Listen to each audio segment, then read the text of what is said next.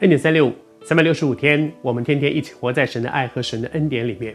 昨天和你分享，当神差遣先知去向这个世代来说话的时候，神把他的心意告诉先知，然后神要求做先知一个传讲神话语的人，神有一个要求说，你一个字都不可以删减，也就是说，不要把你自己的意思放进去，他怎么说，我就照他的意思去说。他不需要我们替他修饰，他不需要我替他化妆一下，把他的话再修饰的更不需要，因为神的话怎么说，事情就怎么成就。而神对耶利米说这样的话，显然神要耶利米去说的话呢，不太好听，不是太让人喜欢的，可能是很严厉的。而在这个过程当中，也考验我们这个人，我是不是全然顺服神呢？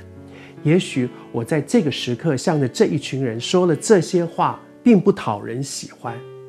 但是我愿不愿意忠于神要我所传讲的话呢？如果你期待你在你办公室里，在家族里，可能在教会里面成为一个生命有影响力的人，我们都需要付这样的代价。我愿不愿意相信神的话蛮有能力，我照着神的话讨神喜悦去说他要我说的话，而不是讨人的喜悦。这件事情对我们而言真的是一个提醒，而在这个过程里，你也体会一个天父的心。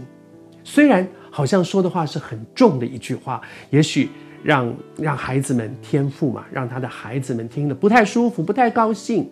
但是天父为什么要说这么重的话？他只是有一个心，就是要把我们挽回来。然后他说，我这么多次一直派人各式各样的先知去传讲神的话，但是呢，在这个过程里面，天父的心他就是有一个目的，这个目的说，或者